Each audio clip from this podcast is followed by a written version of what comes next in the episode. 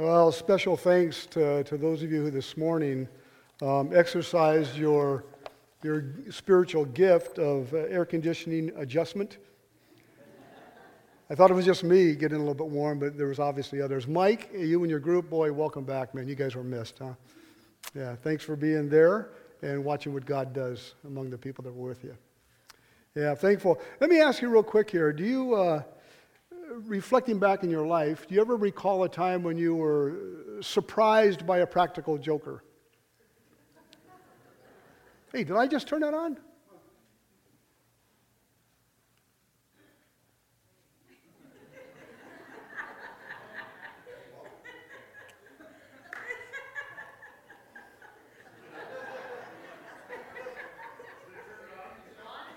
Is it on?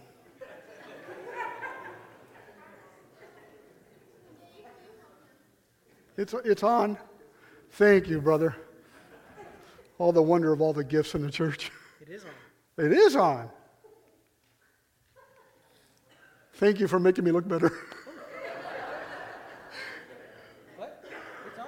Well, while they're doing this stuff, let me, let me uh, ask you that question. Have you ever been surprised by some kind of a, a practical joke sometime in your life? yeah, thank you, brother. Yeah, maybe, maybe you have a, a friend uh, that is a, a prankster, right? You know those kind of people and those type of activities, right? Practical jokes. Well, I got to tell you, I'm not one of those people. I truly am not. Uh, thank you.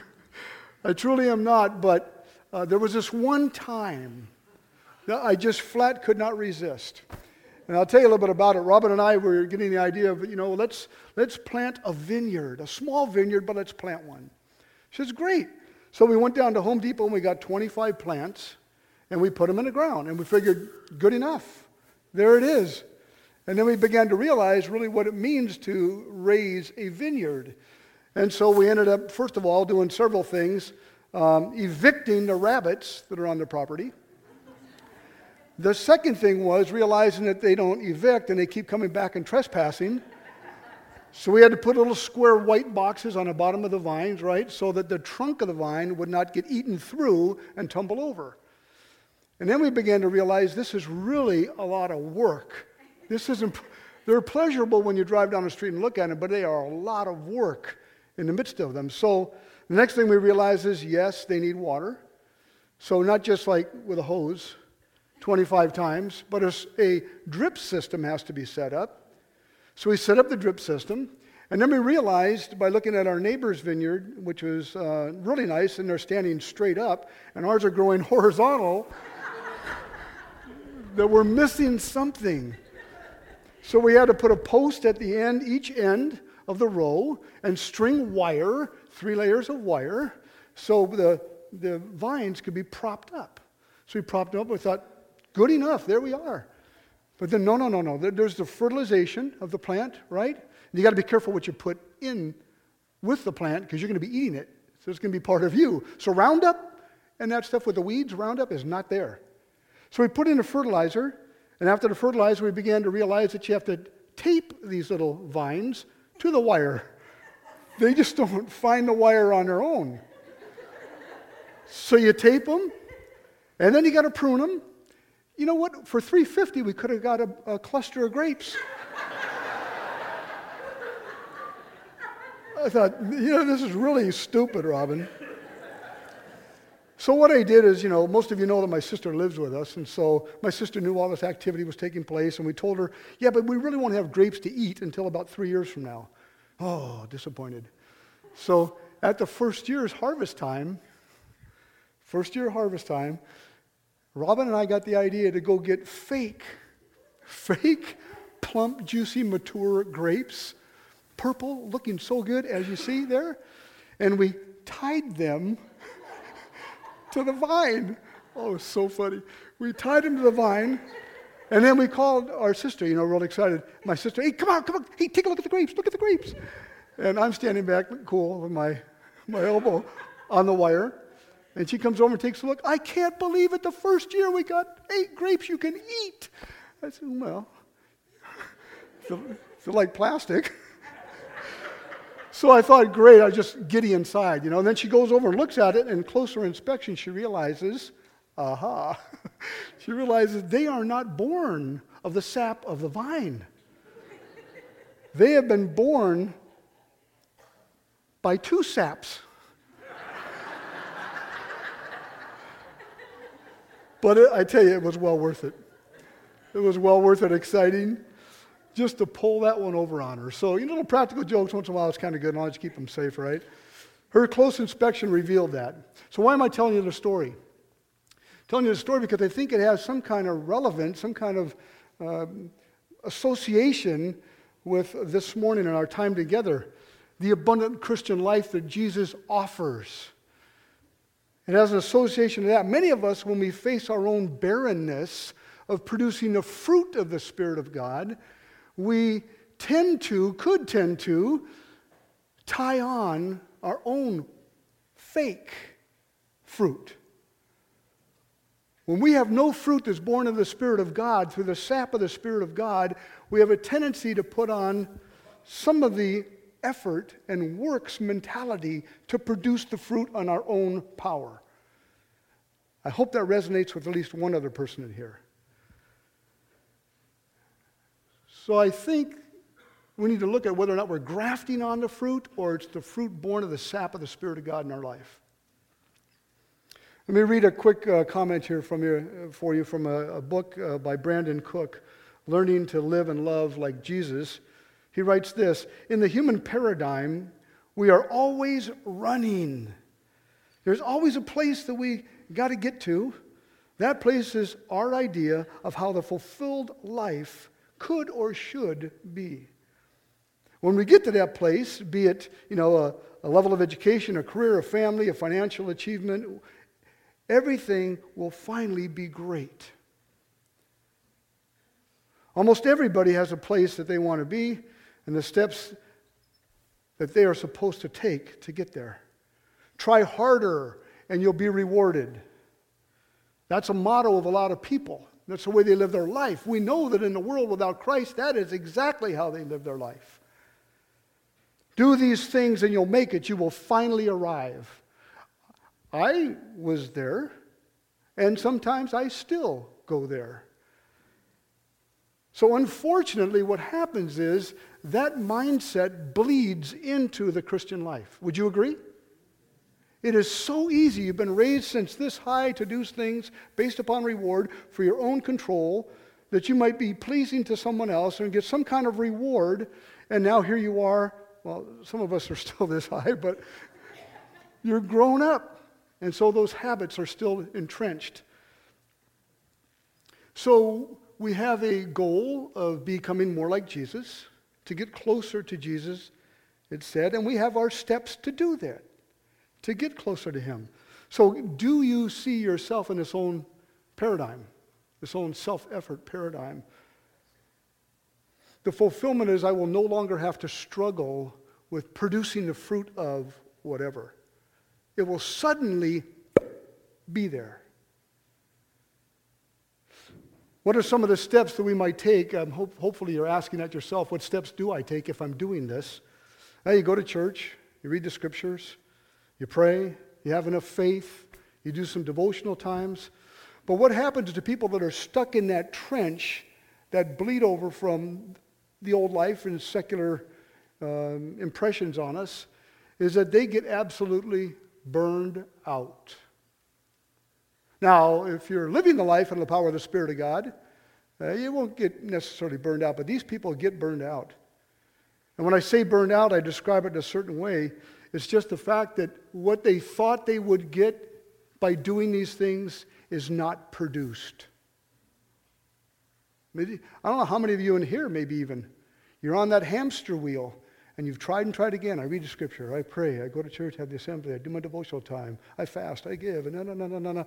And still, what you see more is you as opposed to the fruit of the Spirit of God. So, how many followers do you think are in that position of insufficient disillusionment in their attempts? This is how I describe them. How many of you do you, do you think are producing anything else other than frustration? disillusionment, feelings like they're a failure, powerless themselves, and a disappointment to God. That is what is deadly. I'm a disappointment to God. I've been trying for five years. I'm out of here. This can happen to you, me, it can happen to anybody at varying degrees at varying times. But the challenge is for primarily these people that they have a common string all the way through their life of self effort.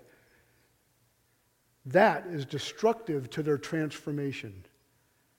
It is actually a hindrance. So the question is for this morning for us is are we running or are we resting in Christ?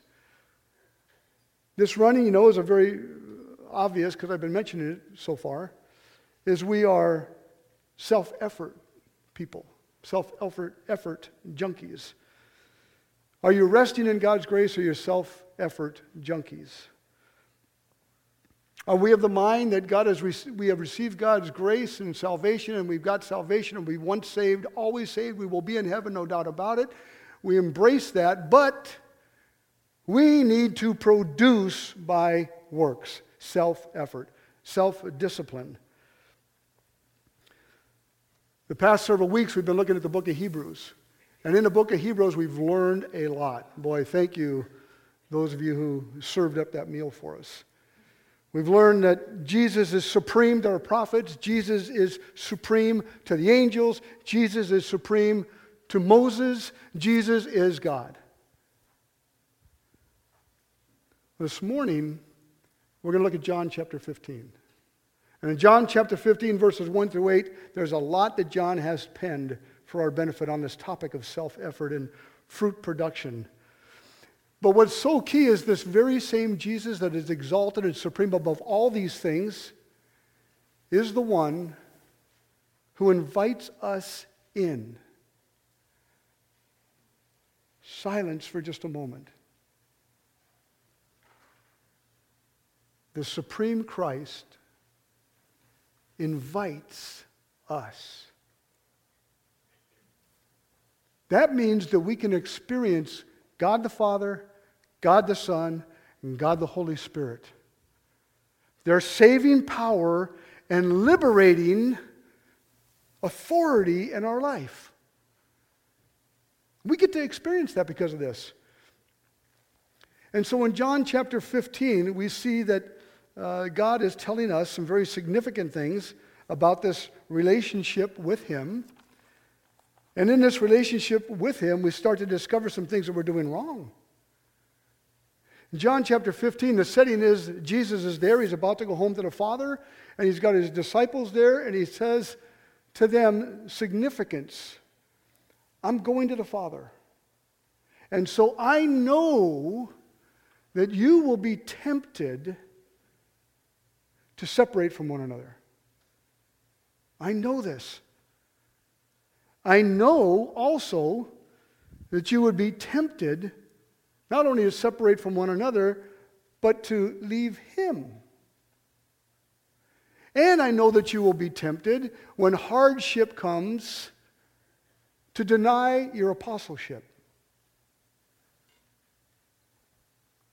So, Jesus, I mean, what a, what a wonderful Savior. He's so concerned about them. So we want to hear what John has to say. So let me pray quickly that the Spirit would do a wonderful work in spite of the one who's speaking. Father, thank you for the good time that we have in our fellowship with you. Thank you for the power and authority that you have over the sin in our life. Thank you that it's nailed to the cross and to be remembered no more, and that you choose to place it as far as east is from the west. Give us ears to hear this morning, Lord, what you would say to us as a church collectively, and what you would say to us personally, individually, in Christ's name. Amen. So if you look at the scriptures in John chapter 15, 1 through 8, just kind of skim over them, and I'll kind of uh, describe for you three different characters that are in here. The first that Jesus talks about is the husbandmen. That has nothing to do with being a husband, right? It's the King James Version. You might have something else in there, but the husbandman is the King James Version, so we use that word. And really, the husbandman is the one that is the tiller of the soil. He's the one that protects the vine. He's the one that chases away the rabbits, if you will. the threats to the body of Christ, to the church, to the individual. In our vernacular today, he would call, be called a, um, a gardener. Gardener would be a, probably a pretty good word for it. He does everything in his power to see that that plant, that branch, bears fruit. That's a Yahoo moment.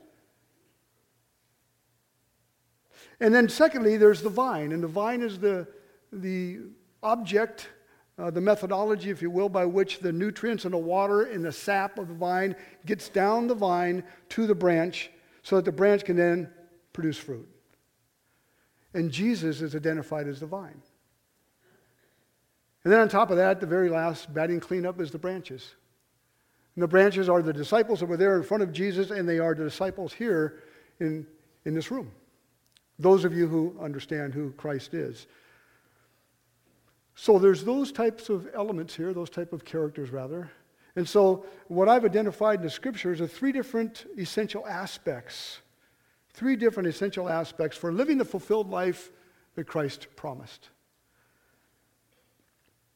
Jesus was speaking about abiding. All about abiding. And I, you know that word, and you, we even read it this morning. He's talking all about abiding. But I wonder if in this room we really understand what it means to abide. Now, I've heard several different definitions over the years of what abiding is, but I wonder if we really know. If we understand a vine and a branch and the connectedness that the two have. So, in here, we're going to look at this abiding as number one, connecting. And if it's in your notes, I'm not sure if I left a blank there or not, but connecting. Um, Thank you, guys. You guys are right on. So it's connecting. The second thing is depending. And then the third thing is this whole idea of continuing. So let's begin, first of all, by looking at this idea of connecting with Christ. It's there in verses 1 to 4. I am the vine, and my Father is the vine dresser. Notice how Jesus says, My Father above him is the vine dresser.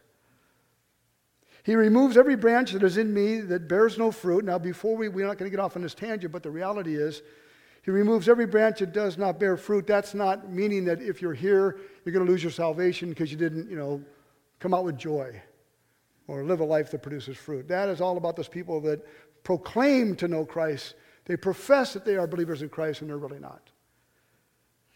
But every branch that bears fruit he prunes to make it bear more fruit.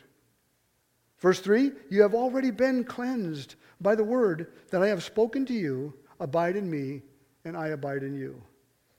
Notice again that loving kindness there of Christ assuring his disciples that they are cleansed, it says. That they are cleansed. It's interesting, you don't pick it up in the English language. I don't know Greek. Uh, you've heard me say it before. I know people that do, and computer programs that do. And so if you look up these words and you chase that rabbit, uh, rabbits, and you, you, you chase that rabbit, you really understand this that prune and clean are the same. Let me just leave it with that. So he's telling the disciples, You have already been cleansed, you've been cleansed by the power of the word and your response to it already cleansed. That's significant. The cleansing power of the Word of God when you obey it. So, into verse 2 and 3, you get this play on words, but the reality is they're clean and they're comfortable with being clean. And Christ's assurance about that.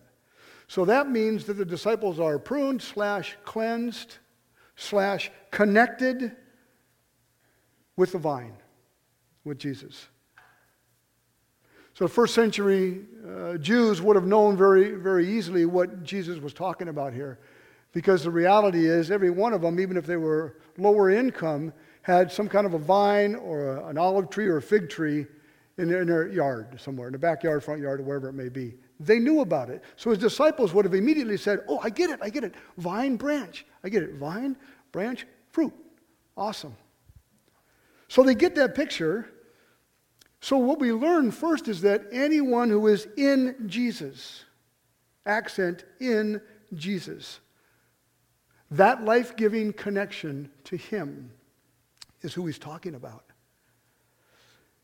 That life giving connection is, means that you, at some point in time in your life, have surrendered your life to the Lord Jesus, that you understood by God's empowerment that your life is a life of rebellion, no matter how small of rebellion it is against a holy God, and that because of that, which is called sin, Christ, God in the flesh, took on your sin and was crucified, taking the discipline that you deserve. That's what it means to be connected. And that's the first stage. So you're connected then to Christ. Now, theologians call it union with Christ. That's very interesting, a union with Christ. Look at verse 4. Notice that the connection, the union with Christ, is mutual. Mutual. I abide in you, you abide in me. That's cool. That is really super. I've got a role, he's got a role. Keep that in mind as we go through this. We talk about self effort and works. So, if there is no life, there is no fruit.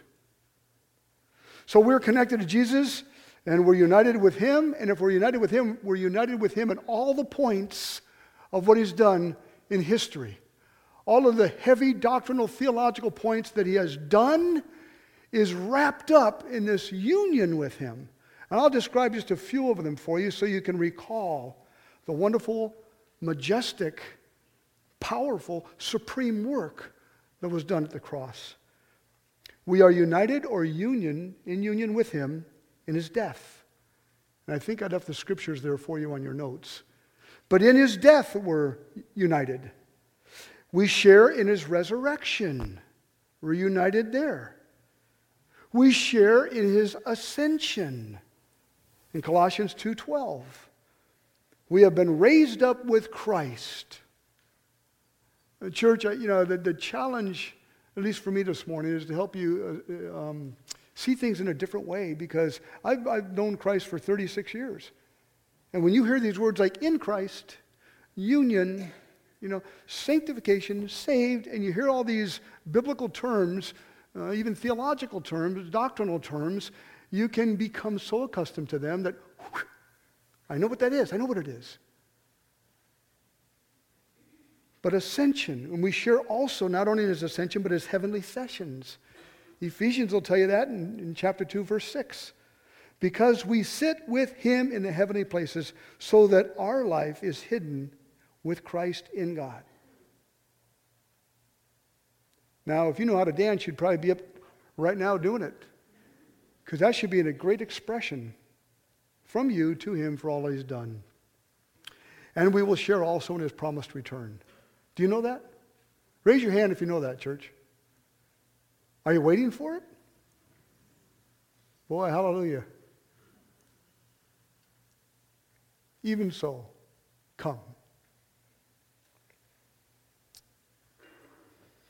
So, can you see it? A union with him.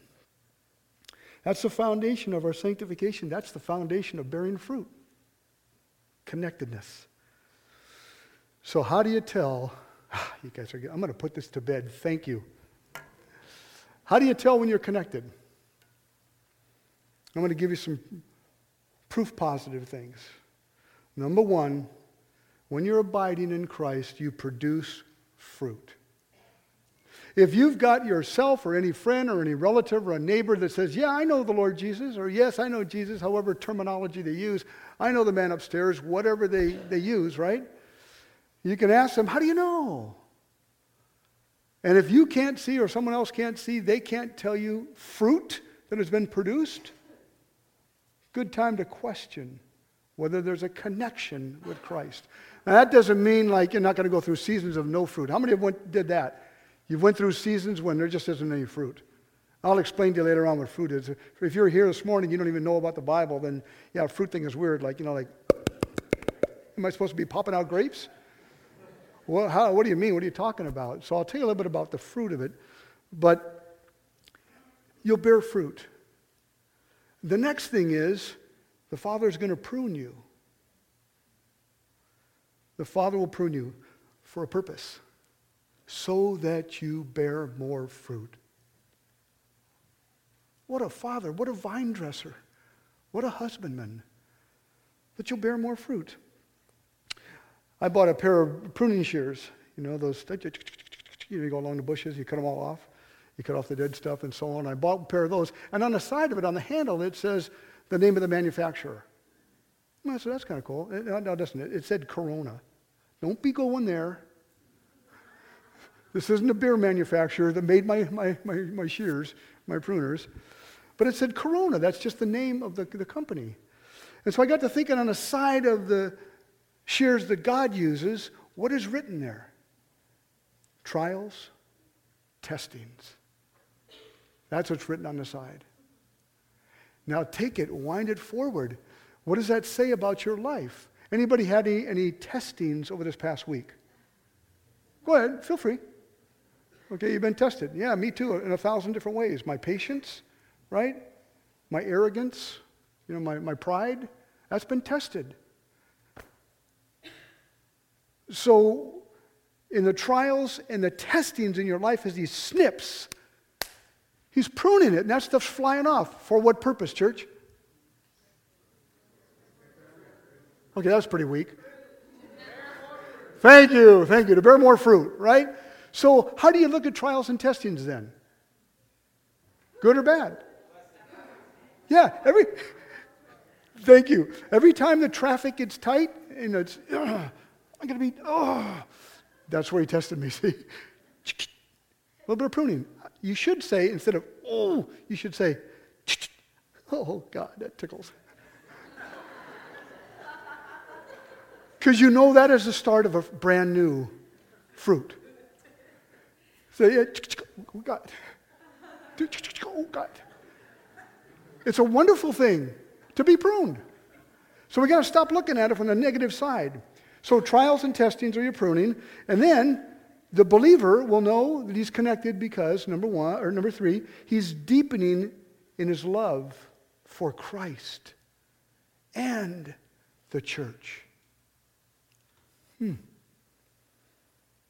If those you're sitting among this morning are an irritant to you, bless God for it. And change.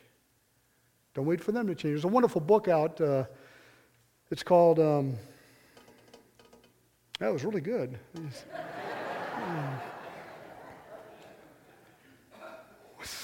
oh, uh, thank you. That was a good job. Just by a facial expression. Uh, sacred marriage. I highly recommend it, sacred marriage, because it tells you that your spouse is not your enemy. Your spouse is there, that annoyance, that irritant, to prove. not you. That was not you. That was in Robin's voice speaking about me.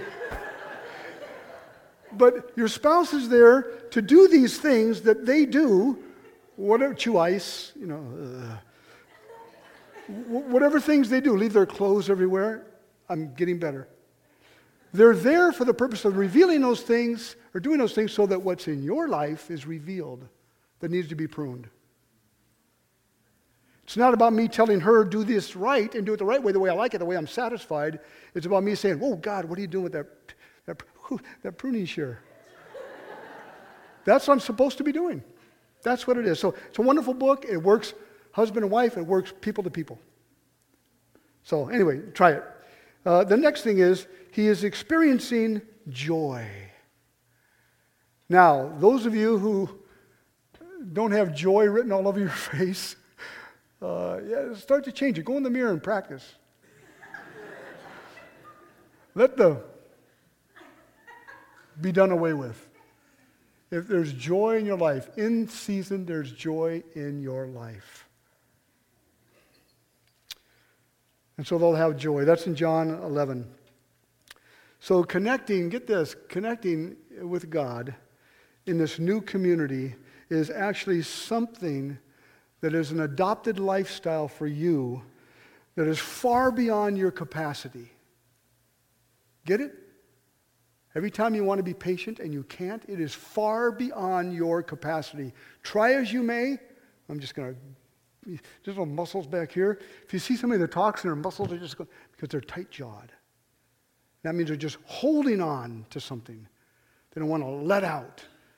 Some of that can be good at times. He is uh, asking you to come into the family which is far beyond your capacity to live out. Far beyond it. So, knowing this, Jesus is explaining to the disciples, and he's explaining to us today about how you can actually produce fruit in your life. And the fruit is love, joy, peace, patience, kindness, goodness, gentleness, faithfulness, self control. Oh, why did he? Why self control? That's the fruit. Paul describes them in Galatians chapter 22, or chapter 5, 22 to 23. So, that's it, connected, right? Number two, after he explains what it means to be connected to the vine, he then goes to number two, which is depending. Depending upon Jesus. How many here depend upon Jesus? Okay, check again now. really think about this. I'm going to give you a percentage. See, that's better. 10%? 40%. I don't think there's anybody here 100%, right? We're all growing. So you're dependent upon Jesus. He says in the scripture there, verse 4 and 5, Abide in me and I in you. As a branch cannot bear fruit by itself unless it abides in the vine. Neither can you unless you abide in me. I am the vine and you are the branches. Whoever abides in me and I in him, he it is who bears much fruit, for apart from me you could do nothing. Now I'm going to say this one little phrase here, and I'd like you to repeat it with me after I've said it and you know it. This is so key to this idea of grinding out the spiritual life, the Christian life, through self effort or discipline, that I want us to allow it to sit in there for a while. The key, said a different way, is this. This is what I'd like you to repeat with me. Apart from Jesus, I cannot bear fruit. Okay? Let's say it now. Apart from Jesus, I cannot bear fruit. Now we got to believe it. Church, now we got to believe it. I've only been a vine dresser for a short period of time, right? A couple of years now. We're not, we, don't even, we, don't even, we don't even have that, that, that plump grape yet. I'm still waiting. It's been three years. They lied to us. it's, been, it's been three years. Three years I've been doing this thing, and I have never yet seen a branch produce fruit in the air, floating out here somewhere. It's always got to be connected to the vine. Basic fundamental principle. Regarding this, this whole idea of producing fruit, now Brandon, again, Brandon Cook, uh, he writes this I think that often we try to produce spiritual fruit based on self effort, saying exactly what I'm, I'm articulating here. At least I hope I am. The problem with the human paradigm is self effort is that in the Christian life, we never arrive.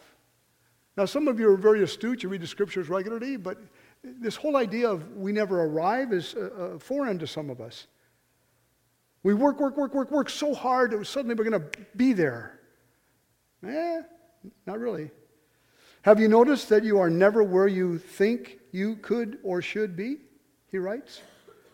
There's always a further place to go, always one more thing to be done. Paul says it this way Having begun in the Spirit, are you now being perfected in the flesh? Join me in confession. How many of you have a hard time doing that? You'll accept the grace of God and salvation by the Spirit, but you, man, you, you are going to work it out in perfection through self effort. Man, I tell you, that is so, I don't know, church, why it is, but it, it well, it's who we are, it's our nature. But man, that's, um, it's hard. So that's the lifestyle of running, running uphill, as a matter of fact. So, abiding, you can hit the next slide if you would, uh, Ron. This whole idea of abiding is, is uh, dependence upon resting. Resting in Christ's finished work. So it's either running or it's resting for our lives. Brandon again reminds us of some questions, and this is really interesting. If you're the kind of person that does things by self effort and you're going to produce spiritual fruit by self effort love, joy, peace, patience, kindness, goodness, blah, blah, blah, blah, you are probably asking yourself, How am I doing? It may be phrased a different way, but how am I doing? It might be like, oh man, I failed again. I'm not doing very good, right? Um, why did I do that again? 50 times I've told myself never. So it might be rephrased, but the bottom line is, how am I doing? But the person who rests in his life with Christ and lets Christ produce the fruit is the one that is going to be saying or asking the question, God, how can you be so good? There a radical difference? How am I doing? Focus on me, my efforts, my discipline, versus over here, God, how can you be so good? That's a focus on learning to abide in Christ, trusting that He's going to do something. There is not a person in this room that knows Jesus Christ that's connected that does not bear fruit. Because remember, one of the evidences is you bear fruit. So you're going to be bearing fruit. Your transformation of your life is going to take place. If it's been a while, listen to the second half of our time together. So the application here is so, how do you account for your personal spiritual growth? How do you account for it? Self evaluation. Your production of fruit, how does that happen? Does it happen through your running or does it happen through your resting? Can you determine it? If you are more patient today where did that patience come from? If you have more self control today, where did you find strength to say no? If there's more joy in your walk with the Lord Jesus Christ today than there has been in the past, where did the joy come from? You think there's something in here that you can go, and it's suddenly there? What I'm trying to say is, from John, it's not there. An inability to produce that. This Dr. Tim Keller, who is a founder and pastor of uh, Redeemer Presbyterian Church in Manhattan, he's a graduate from Westminster Theological Seminary, affirms this, and he writes this one little sentence The Spirit does not work, never works, apart from the gospel. It is the channel and the form of the Spirit's power. So if something's being produced in there, a pseudo fruit of joy or patience, it is pseudo. It is tied or grafted in. If it's genuine, it's of the Spirit of God. That's wonderful. I've just been touched by the Spirit of God. Apostle Paul says, in Galatians, the same way the Spirit entered into your life should be the very same way the Spirit advances your life. So the struggle with the Christian life is we, we attempt, you know, things and we rely on ourselves to do it. And we accept God and we appreciate God's forgiveness and His accepting us. But the responsibility in this whole idea of redemption for us is on obedience. Now, I, I'm, I'm not poo pooing this. Obedience is God's love language, right? Us to Him. But it sounds good unless you really understand what it means. Because we're just saying we're being obedient to God. Eh. It means that we think, we try, and pick up where God left off.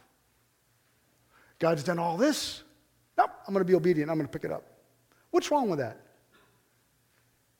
It sounds good. What, what's wrong with it? I'll tell you, does God ever stop? God never leaves off. He never leaves off. He never stops producing fruit in the branch. Again, it sounds good. I understand we, we, we walk in obedience. That's the Christian life. But we, when we, if we think the obedience is of us because we picked it up where God stopped, we are absolutely wrong. Would you agree? Anything we do that is good and pleasing to God, is in, which is including obedience, is evidence that He has done something. Philippians chapter 2, verse 13. For God has given you everything both to will and to do of His good pleasure. So you think you came up with the will to do this? I can't muster that up. There's no way I can muster. I don't want to say I'm sorry. I don't want to say, Will you forgive me? I don't want to do certain things. I, I want to stay in my addiction. That's what I have to offer. But everything to will and to do of His good pleasure comes from God Himself. See, we have nothing to offer. You came into salvation that way, and you're going to stay in salvation all the way through to glorification. You're going to stay that way. But God does it all. So, understanding this idea of self effort versus grace, listen to this stuff because I really want to help you understand. I'm going to read my notes here. I'm going to hopefully help you understand this real um, dichotomy, this tension point, this pressure of when do I do and when does he do and all that stuff. Um, some Christians take on too much stress because they re- rely on themselves for things God freely wants to do through them. That make sense? You know, they want to run the ball. No, give me the ball. And I'll help you move through here. I will propel you. It's stuff He wants to do through you. Your power, this is so cool. This brought it home for me. I thought about this thing about power and limiting power stuff. Anyway, your power is too limited. I got this quote Your power is too limited, your vision is too small to accomplish what God wants to do through your life. Your power is too limited, your vision's too small.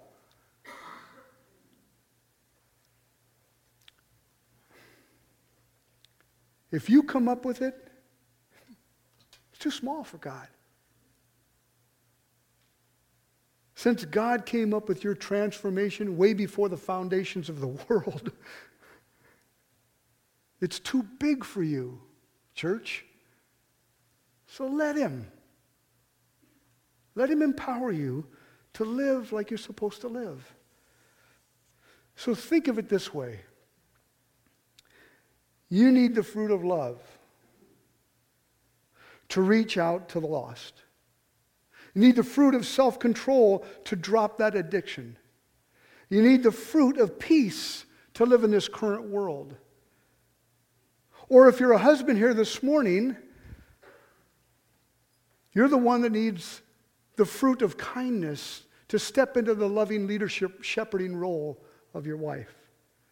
Or if you're a wife here this morning, you need the patience, the spiritual fruit of patience, for the purpose of respecting your husband who's really not worthy of being respected. It's not in you. So you abide. Your responsibility is simply to abide. If you abide, you'll obey. But you got to abide. So John loves that word abide. He uses it 50 times in his gospel. He uses it 11 times in this chapter alone. Loves the word abiding. Now, I can tell you very simply what word, word abiding is. You can advance the slide a couple of spots. Thank you. Um, this whole idea of abiding, very simple term is, I'll give it to you, to remain for a period of time. But there's so much more. Dependence is part of it. So, first, it's your dependence upon Christ's saving authority. So, we covered that already. It's dependence for provision and strength in your daily walk. And that brings perseverance, determination, long suffering. That's found in verse 4. In verse 7, you'll find that it's all about dependence on a relationship with Jesus and a relationship with His Word. So, how does it impact your daily life with Christ, your daily walk? Well, degrees of fruit are being borne in your life. You bear fruit, then it says, look at verse 2, more fruit. Then look at verse 8, much fruit. As you grow, you're experiencing this, the power and authority of Christ in your life. Again, theological term, union with Christ. That's one thing. Communion with Christ is something else. You could be here this morning and have union with Christ because you're saved, and all those things we mentioned about the heavens and all that stuff is yours. But the reality is, you could be so weak in your communion with Him because of this self effort type thing. Be on guard for that pseudo fruit. Looks good to all of you. I could look good to all of you, but you never really know how much of this fruit is really bore of the Spirit. And how much is, you know, we can do a lot, right? We can fake it till we make it. That's deadly. Just be who you are. So the branch is weak. Notice in those verses, in 1 to 8, this idea of the branch and the vine being reciprocal is in there in the beginning of the verses 1 to 4. But the reality is, when we're talking about dependence, we don't contribute anything to Jesus. The branch does not contribute, it is not reciprocal. Jesus does it all. I'll do this thing real quick here. Um, what, are the, what are the disciplines of, the, of the, the Christian life? Give me some of them. And if I can't spell it, I'm going to give the pen to you. okay. okay, what is it? Fasting, okay? Okay, the word? Prayer? Okay, that's a good thing. Should be a product of all these things, but yeah, we'll, we'll call it assembly, huh? Who said that? Okay, solitude. And giving. Thank you. You know what happens? Now, I'm not saying intentionally this is done, but we've bought into this. We bought into this. All of this equals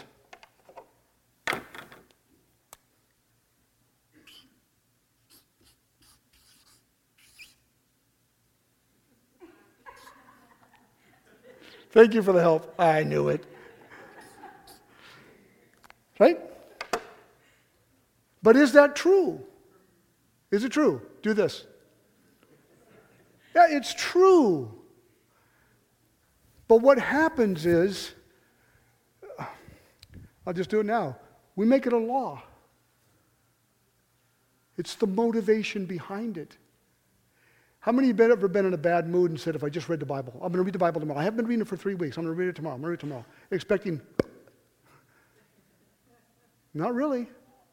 So we make it a law. We say if we just do these six things, it will equal fruit on abundant life. And that's, that's what's kind of a tension point because those things are involved in an abundant life. But we don't do them. Do them thinking because we did them, we'll get fruit. Does that make sense? It's really challenging. I'm going to explain it a little bit later, uh, or, or right now, actually. What we have to do, and it's, thank you, Lord. I'll do it right now. The, the idea on your notes there's the word cultivating. That's a great word. I don't know if you really understand what cultivating is, but I'm going to try to explain it to you now. When you are involved in cultivating, you cultivate a vine plant, right? The soil, mixing the nutrients and all, all that. Um, Cultivating your own spiritual life involves this stuff here. Now, this is, I hope, good stuff for you. Um, it means to improve or develop by careful attention, paying attention, training, and study. I don't know how many times I've encountered the problem of my life is just not producing fruit. I just don't know what happened in my life. Da, da, da, da, da, da, da, right? Let's get on the path. When's the last time you read the Word? Oh, yeah, the Word. I mean, like this Word? Yeah. Are you talking like hours or days or weeks, years? What? Okay. When's the last time you prayed? I pray all the time. Pray all the time. On the road, pray, pray, pray. Okay. Is that good? The struggle's there.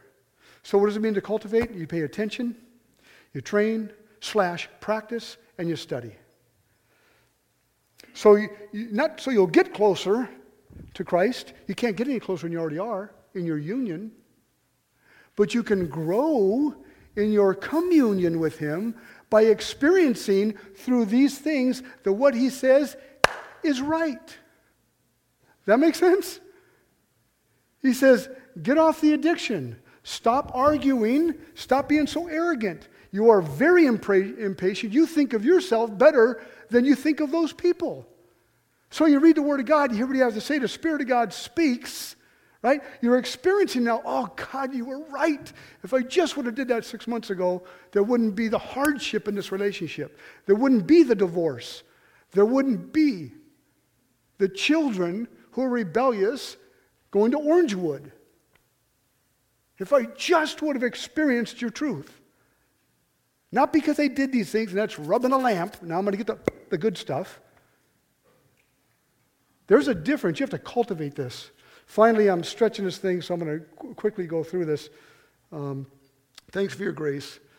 You look at verse 8 My Father's glorified that you bear much fruit. Up to this point, I've been talking about what you do. Now I'm talking about why you do it. If you bear fruit, great. But you ultimately do it that your God be glorified. And I'll let you read 9 and 10 on your own. But let me jump into this because I, need to be here. You see where it says, My Father is glorified by this, that you bear much fruit? That word bear is not a word that says a one time production of the fruit. It is an ongoing production of bearing fruit. From now, when I accepted Christ in July of 1982, all, all the way, straight on through until He takes me into glory. Bearing fruit, bearing fruit, bearing fruit. For what purpose? So I can be just a joyful little Christian? Oh, that's the icing on the cake. Ultimately, to glorify your God who's in heaven.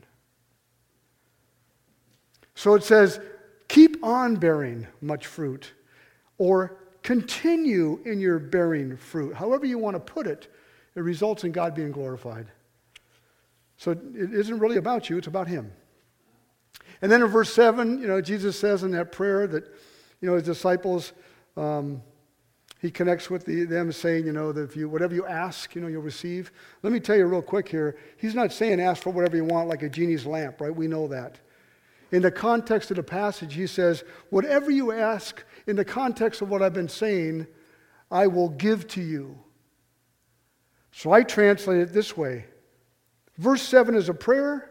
Verse 8 says it glorifies his Father. So whatever you ask in your prayer that will glorify the Father, in the context here is that you are asking for bearing more fruit. Jump to the chase. Father, give me the spirit sap to produce the fruit that ultimately glorifies you. That's what he's saying. So, church, there's really no other way. Sometimes my heart, sometimes your heart aches for the people that are caught up in self effort. Abiding, it takes connecting, it takes depending, it takes continuing on and on and on. The challenge is not to run, but the challenge is to rest, cultivate that dependency upon God, and just watch Him work. All right, let's pray. Father, thank you for this morning. Even as um, we conclude, I'm thinking about this idea that um, cultivating a trust in you is what I need to do personally that there really isn't anything that I have to say, or even anything that the other men who I've been reading have to say, that doesn't come from you, that is going to be profitable. I have nothing to offer. And I know my brothers and sisters have nothing to offer as well. So thank you. Thank you for calling us into the kingdom. Thank you for the Spirit, sap that we can produce fruit that ultimately glorifies you. In the name of Christ Jesus, amen.